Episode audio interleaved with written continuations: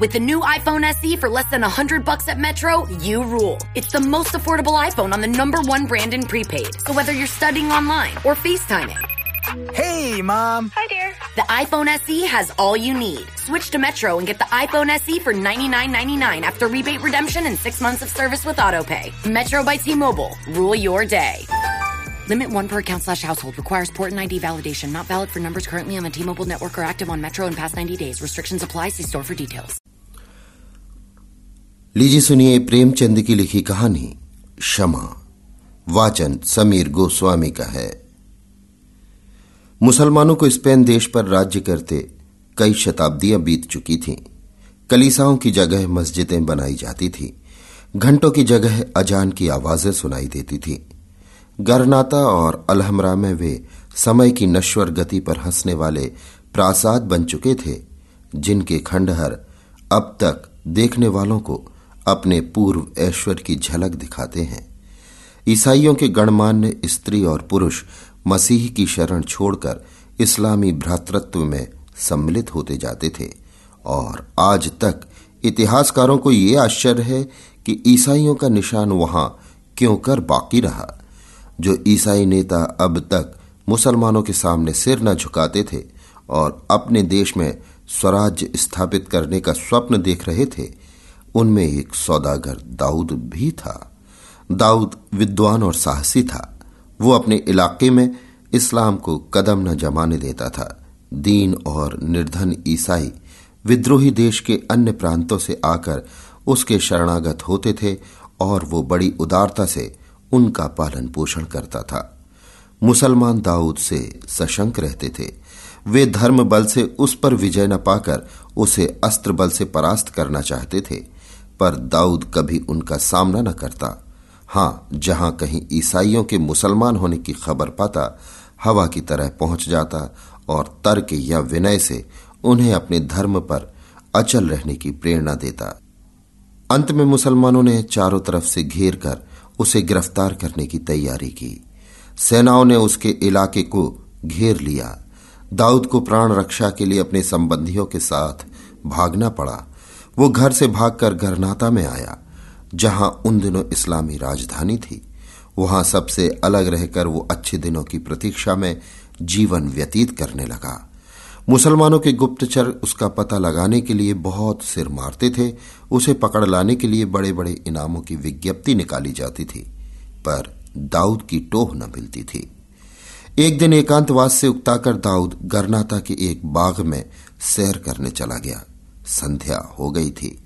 मुसलमान नीची आबाएँ पहने बड़े बड़े अमामे सिर पर बांधे, कमर से तलवार लटकाए, रबीशों में टहल रहे थे। स्त्रियाँ सफ़ेद बुरके ओढ़े जरी की जूतियाँ पहने बेंचों और कुर्सियों पर बैठी हुई थी। दाऊद सबसे अलग हरी हरी घास पर लेटा हुआ सोच रहा था कि वो दिन कब आएगा जब हमारी जन्मभूमि इन अत्याचारियों के पंजे से छूटेगी। वो अतीत काल की कल्पना कर रहा था जब स्त्री और पुरुष इन रबीशों में टहलते होंगे, जब ये स्थान ईसाइयों के परस्पर वाग विलास से गुलजार होगा। सहसा एक मुसलमान युवक आकर दाऊद के पास बैठ गया। वो उसे सिर से पाँव तक अपमान सूचक दृष्टि से देखकर बोला, क्या अभी तक तुम्हारा हृदय इस्लाम की ज्योति से प्रकाशित नहीं हुआ? दाऊद ने गंभीर भाव से कहा, इस्लाम की ज्योति पर्वत श्रृंगों को प्रकाशित कर सकती है। अंधेरी घाटियों में उसका प्रवेश नहीं हो सकता।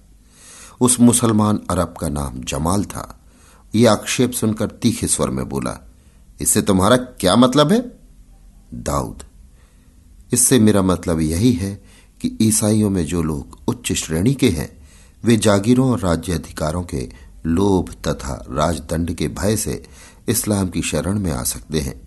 पर दुर्बल और दीन ईसाइयों के लिए इस्लाम में वो आसमान की बादशाहत कहाँ है, जो हज़रत मसीह के दामन में उन्हें नसीब होगी? इस्लाम का प्रचार तलवार के बल से हुआ है, सेवा के बल से नहीं। जमाल अपने धर्म का अपमान सुनकर तिल मिला उठा। गर्म होकर बोला यह सर्वथा मिथ्या है। इस्लाम की शक्ति, उसका आंतरिक भ्रातृत्व और साम्य है। तलवार नहीं। दाऊद, इस्लाम ने धर्म के नाम पर जितना रक्त बहाया है, उसमें उसकी सारी मस्जिदें डूब जाएँगी। जमाल, तलवार ने सदा सत्य की रक्षा की है। दाऊद ने अविचलित भाव से कहा जिसको तलवार का आश्रय लेना पड़े, वो सत्य ही नहीं। जमाल जातीय गर्व से उन्मत्त होकर बोला, जब तक मिथ्या के भक्त रहेंगे, तब तक तलवार की ज़रूरत भी रहेगी। दाऊद, तलवार का मुँह ताकने वाला सत्य ही मिथ्या है। अरब ने तलवार के कब्जे पर हाथ रखकर कहा, खुदा की कसम, अगर तुम निहत्थे ना होते तो तुम्हें इस्लाम की तोहीन करने का मज़ा चखा देता। दाऊद ने अपनी छाती में छिपाई हुई कटार निकालकर कहा, नहीं, मैं निहत्था नहीं हूँ। मुसलमानों पर जिस दिन इतना विश्वास करूँगा, उस दिन ईसाई न रहूँगा। तुम अपने दिल के अरमान निकाल लो। दोनों ने तलवारें खींच ली, एक दूसरे पर टूट पड़े। अरब की भारी तलवार ईसाई की हल्की कटार के सामने शिथिल हो गई। एक सर्प की भांति फन से चोट करती थी, दूसरी नागिन की भांति उठती थी। लहरों की भांति लपकती थी, दूसरी जल की मछलियों की भांति चमकती थी। दोनों योद्धाओं में कुछ देर तक चोटें होती रहीं। सहसा एक बार नागिन उछलकर अरब के अंत स्थल में जा पहुँची। वो भूमि पर गिर पड़ा। जमाल के गिरते ही चारों तरफ़ से लोग दौड़ पड़े। वे दाऊद को घेरने की चेष्टा करने लगे। दाऊद ने देखा, लोग तलवारें लिए दौड़े चले आ रहे हैं। प्राण लेकर भागा, पर जिधर जाता था, सामने बाग की दीवार रास्ता रोक लेती थी। दीवार ऊँची थी, उसे फांदना मुश्किल था। ये जीवन और मृत्यु का संग्राम था। कहीं शरण की आशा नहीं, कहीं छिपने का स्थान नहीं। उधर अरबों की रक्त पिपासा प्रतिक्षण तीव्र होती जाती थी। ये केवल एक अपराधी को दंड देने की चेष्टा न थी। जातीय अपमान का बदला था। एक विजित ईसाई की ये हिम्मत कि अरब पर हाथ उठाए। ऐसा अनर्थ। जिस तरह पीछे करने वाले कुत्तों के सामने गिलहरी इधर उधर दौड़ती है, किसी वृक्ष पर चढ़ने की बार बार चेष्टा करती है, पर हाथ पाँव फूल जाने के कारण बार बार गिर पड़ती है, वही दशा दाऊद की थी। दौड़ते दौड़ते उसका दम फूल गया, पैर मन मन भर के हो गए। कई बार जी में आया, इन सब पर टूट पड़े, और जितने महँगे प्राण बिक सके, उतने महँगे बेचे। पर शत्रुओं की संख्या देखकर हतोत्साह हो जाता था। लेना, दौड़ना, पकड़ना का शोर मचा हुआ था। कभी कभी पीछा करने वाले इतने निकट आ जाते थे कि मालूम होता था अब संग्राम का अंत हुआ। वो तलवार पड़ी, पर पैरों की एक ही गति, एक कावा, एक कन्नी, उसे खून की प्यासी तलवार से बाल बाल बचा लेती थी। दाऊद को अब इस संग्राम में खिलाड़ियों का सा आनंद आने लगा। ये निश्चय था कि उसके प्राण नहीं बच सकते। मुसलमान दया करना नहीं चाहते। इसलिए उसे अपने दाव पेंच में मज़ा आ रहा था। किसी वार से बचकर उसे अब इसकी खुशी न होती थी कि उसके प्राण बच गए, बल्कि इसका आनंद होता था कि उसने कातिल को कैसा जिच किया। सहसा उसे अपनी दाहिनी और बाग की दीवार कुछ नीची नज़र आई। आह, ये देखते ही उसके पैरों में एक नई शक्ति का संचार हो गया। धमनियों में नया रक्त दौड़ने लगा। वो हिरन की तरह उस पर दौड़ा और एक छलांग में बाघ के उस पार पहुँच गया। ज़िंदगी और मौत में सिर्फ़ एक कदम का फासला था। पीछे मृत्यु थी और आगे जीवन का विस्तृत क्षेत्र। जहाँ तक दृष्टि जाती थी, झाड़ियाँ ही झाड़ियाँ नज़र आती थी। ज़मीन पथरीली थी, कहीं ऊँची, कहीं नीची। जगह जगह पत्थर की शिलाएँ पड़ी हुई थी। दाऊद एक शिला के नीचे छिपकर बैठ गया। दम भर में पीछा करने वाले भी वहाँ आ पहुँचे और इधर उधर झाड़ियों में, वृक्षों पर, गड्ढों में शिलाओं के नीचे तलाश करने लगे। एक अरब उस चट्टान पर आकर खड़ा हो गया जिसके नीचे दाऊद छिपा हुआ था। दाऊद का कलेचा धक धक कर रहा था। अब जान गई। अरब ने जरा नीचे को झांका और प्राणों का अंत हुआ। संयोग, केवल संयोग पर अब उसका जीवन निर्भर था। दाऊद ने सांस रोक ली, सन्नाटा खींच लिया। एक निगाह पर उसकी ज़िंदगी का फैसला था। ज़िंदगी और मौत में कितना सामिप्य है। मगर अरबों को इतना अवकाश कहाँ था कि वे सावधान होकर शिला के नीचे देखते। वहाँ तो हत्यारे को पकड़ने की जल्दी थी। दाऊद के सिर से बला टल गई। वे इधर उधर ताक झाँक कर आगे बढ़ गए। अंधेरा हो गया। आकाश में तारागण निकल आए और तारों के साथ दाऊद भी शिला के नीचे से निकला। लेकिन देखा, उस समय भी चारों तरफ़ हलचल मची हुई है। शत्रुओं का दल मशाले लिए झाड़ियों में घूम रहा है। नाकों पर भी पहरा है। कहीं निकल भागने का रास्ता नहीं है। दाऊद एक वृक्ष के नीचे खड़ा होकर सोचने लगा कि अब क्यों कर जान बचे। उसे अपनी जान की वैसी परवाह न थी। वो जीवन के सुख दुख सब भोग चुका था। अगर उसे जीवन की लालसा थी तो केवल यही देखने के लिए कि संग्राम का अंत क्या होगा। मेरे देशवासी हतोत्साह हो जाएँगे या अदम्य धैर्य के साथ संग्राम क्षेत्र में अटल रहेंगे। जब रात अधिक बीत गई और शत्रुओं की घातक चेष्टा कुछ कम न होती दिख पड़ी तो दाऊद खुदा का नाम लेकर झाड़ियों से निकला और दबे पाँव वृक्षों की आड़ में आदमियों की नज़र बचाता हुआ एक तरफ़ को चला। वो इन झाड़ियों से निकलकर बस्ती में पहुँच जाना चाहता था। निर्जनता किसी की आड़ नहीं कर सकती। बस्ती का जन बाहुल्य स्वयं आड़ है। कुछ दूर तक तो दाऊद के मार्ग में कोई बाधा न उपस्थित हुई। वन के वृक्षों ने उसकी रक्षा की। किंतु जब वो असमतल भूमि से निकलकर समतल भूमि पर आया तो एक अरब की निगाह उस पर पड़ गई। उसने ललकारा, दाऊद भागा, कातिल भागा जाता है। ये आवाज़ हवा में एक ही बार गूंजी और क्षण भर में चारों तरफ़ से अरबों ने उसका पीछा किया। सामने बहुत दूर तक आदमी का नामो निशान न था। बहुत दूर पर एक धुंधला सा दीपक टिमटिमा रहा था। किसी तरह वहाँ तक पहुँच जाऊँ। वो उस दीपक की ओर इतनी तेज़ी से दौड़ रहा था। मानो वहाँ पहुँचते ही अभय पा जाएगा। आशा उसे उड़ाए लिए जाती थी। अरबों का समूह पीछे छूट गया। मशालों की ज्योति निष्प्रभ हो गई। केवल तारागण उसके साथ दौड़े चले आते थे। अंत को वो आशा में दीपक के सामने आ पहुँचा। एक छोटा सा फूस का मकान था। एक बूढ़ा अरब ज़मीन पर बैठा हुआ रेहल पर कुरान रखे उसी दीपक के मंद प्रकाश से पड़ रहा था।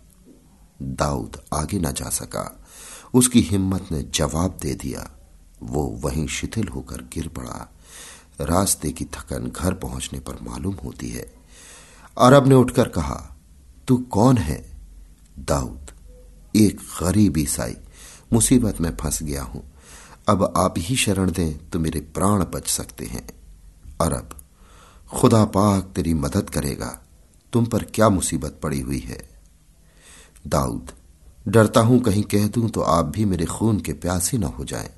अरब अब तू मेरी शरण में आ गया तो तुझे मुझसे कोई शंका न होनी चाहिए।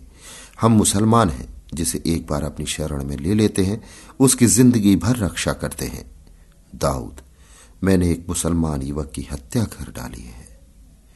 वृद्ध अरब का मुख क्रोध से विकृत हो गया, बोला, उसका नाम दाऊद, उसका नाम जमाल था। अरब सिर पकड़कर वहीं बैठ गया। उसकी आँखें सुर्ख हो गईं, गर्दन की नसें तन गई, मुख पर अलौकिक तेजस्विता की आभा दिखाई दी। नथने फड़कने लगे। ऐसा मालूम होता था कि उसके मन में भीषण द्वंद हो रहा है और वो समस्त विचार शक्ति से अपने मनोभावों को दबा रहा है। दो तीन मिनट तक वो इसी उग्र अवस्था में बैठा, धरती की ओर ताकता रहा। अंत में अवरुद्ध कंठ से बोला, नहीं नहीं, शरणागत की रक्षा करनी ही पड़ेगी। आह, जालिम तू जानता है मैं कौन हूँ? मैं उसी युवक का अभा का पिता हूँ, जिसकी आज तूने इतनी निर्दयता से हत्या की है। तू जानता है तूने मुझ पर कितना बड़ा अत्याचार किया है। तूने मेरे खानदान का निशान मिटा दिया मेरा चिराग गुल कर दिया। आह, जमाल मेरा इकलौता बेटा था। मेरी सारी अभिलाषाएँ उसी पर निर्भर थीं। वो मेरी आँखों का उजाला, मुझे अंधे का सहारा, मेरे जीवन का आधार, मेरे जर्जर शरीर का प्राण था। अभी अभी उसे कब्र की गोद में लिटा आया। हूँ आह, मेरा शेर आज खाक के नीचे सो रहा है। ऐसा दिलेर, ऐसा दीनदार, ऐसा सजीला जवान मेरी कौम में दूसरा ना था। जालिम तुझे उस पर तलवार चलाते जरा भी दया ना आई तेरा पत्थर का कलेजा जरा भी न पसीजा। तू जानता है मुझे इस वक्त तुझ पर कितना गुस्सा आ रहा है। मेरा जी चाहता है कि अपने दोनों हाथों से तेरी गर्दन पकड़कर इस तरह दबाऊं कि तेरी जबान बाहर निकल आए। तेरी आँखें कौड़ियों की तरह बाहर निकल पड़े। पर नहीं, तूने मेरी शरण ली है। कर्तव्य मेरे हाथों को बांधे हुए है, क्योंकि हमारे रसूल पाक ने हिदायत की है कि जो अपने पनाह में आए, उस पर हाथ ना उठाओ। मैं नहीं चाहता कि नबी के हुक्म को तोड़कर दुनिया के साथ अपनी आकबत भी बिगाड़ लूँ। दुनिया तूने बिगाड़ी, दीन अपने हाथों बिगाड़ू। नहीं, सब्र करना मुश्किल है, पर सब्र करूँगा ताकि नबी के सामने आँखें नीची न करनी पड़े। आह घर में आ, तेरा पीछा करने वाले दौड़े आ रहे हैं। तुझे देख लेंगे तो फिर मेरी सारी मिन्नत समाजत तेरी जान न बचा सकेगी। तू नहीं जानता कि अरब लोग खून कभी माफ़ नहीं करते। ये कहकर अरब ने दाऊद का हाथ पकड़ लिया और उसे घर में ले जाकर एक कोठरी में छिपा दिया। वो घर से बाहर निकला ही था कि अरबों का एक दल द्वार पर आ पहुँचा। एक आदमी ने पूछा, क्यों शेख हसन, तुमने इधर से किसी को भागते देखा है? हाँ, देखा है। उसे पकड़ क्यों ना लिया? वही तो जमाल का कातिल था। यह जानकर भी मैंने उसे छोड़ दिया। ए गजब खुदा का, ये तुमने क्या किया? जमाल हिसाब के दिन हमारा दामन पकड़ेगा तो हम क्या जवाब देंगे? तुम कह देना कि तेरे बाप ने कातिल को माफ़ कर दिया अरब ने कभी कातिल का खून नहीं माफ़ किया। यह तुम्हारी ज़िम्मेदारी है। मैं उसे अपने सिर क्यों लू? अरबों ने शेख हसन से ज़्यादा हुज्जत न की। कातिल की तलाश में दौड़े। शेख हसन फिर चटाई पर बैठकर कुरान पढ़ने लगा, लेकिन उसका मन पढ़ने में न लगता था। शत्रु से बदला लेने की प्रवृत्ति, अरबों की प्रवृत्ति में बद्ध मूल होती थी। खून का बदला खून था। इसके लिए खून की नदियाँ बह जाती थी। कबीले के कबीले मर मिटते थे। शहर के शहर वीरान हो जाते थे। उस प्रवृत्ति पर विजय पाना शेख हसन को असाध्य सा प्रतीत हो रहा था। बार बार प्यारे पुत्र की सूरत उसकी आँखों के आगे फिरने लगती थी। बार बार उसके मन में प्रबल उत्तेजना होती थी कि चलकर दाऊद के खून से अपने क्रोध की आग बुझाऊं।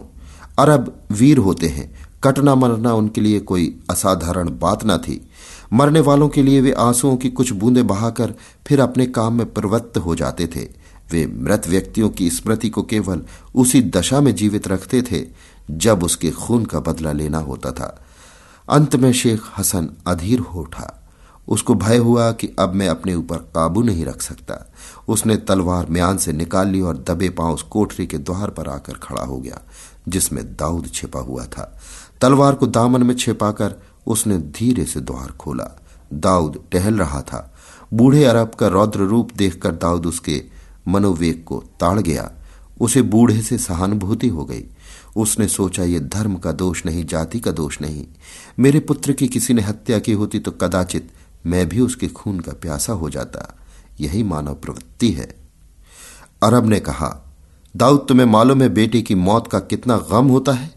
दाऊद इसका अनुभव तो नहीं, पर अनुमान कर सकता हूँ। अगर मेरी जान से आपके उस गम का एक हिस्सा भी मिट सके तो लीजिए ये सिर हाजिर है। मैं इसे शौक से आपकी नज़र करता हूँ। आपने दाऊद का नाम सुना होगा। अरब, क्या पीटर का बेटा? दाऊद, जी हाँ, मैं वही बदनसीब दाऊद हूँ। मैं केवल आपके बेटे का घातक ही नहीं, इस्लाम का दुश्मन हूँ। मेरी जान लेकर आप जमाल के खून का बदला ही न लेंगे। बल्कि अपनी जाति और धर्म की सच्ची सेवा भी करेंगे। शेख हसन ने गंभीर भाव से कहा, दाऊद, मैंने तुम्हें माफ़ किया। मैं जानता हूँ मुसलमानों के हाथ ईसाइयों को बहुत तकलीफें पहुँची हैं। मुसलमानों ने उन पर बड़े बड़े अत्याचार किए हैं। उनकी स्वाधीनता हर ली है। लेकिन ये इस्लाम का नहीं, मुसलमानों का कसूर है। विजय गर्व ने मुसलमानों की मति हर ली है। हमारे पाक नबी ने यह शिक्षा नहीं दी थी जिस पर आज हम चल रहे हैं, वो स्वयं क्षमा और दया का सर्वोच्च आदर्श है। मैं इस्लाम के नाम को बट्टा न लगाऊँगा। मेरी ऊंटनी ले लो और रातों रात जहाँ तक भागा जाए, भागो। कहीं एक क्षण के लिए भी न ठहरना। अरबों को तुम्हारी बू भी मिल गई तो तुम्हारी जान की खैरियत नहीं। जाओ, तुम्हें खुदाए पाक घर पहुँचाए। बूढ़े शेख हसन और उसके बेटे जमाल के लिए खुदा से दुआ करना। दाऊद खैरियत से घर पहुँच गया। किंतु अब वो दाऊद ना था, जो इस्लाम को जड़ से खोद कर फेंक देना चाहता था। उसके विचारों में गहरा परिवर्तन हो गया था। अब वो मुसलमानों का आदर करता और इस्लाम का नाम इज़्ज़त से लेता था। अभी आप सुन रहे थे प्रेमचंद की लिखी कहानी, क्षमा, वाचन समीर गोस्वामी का था।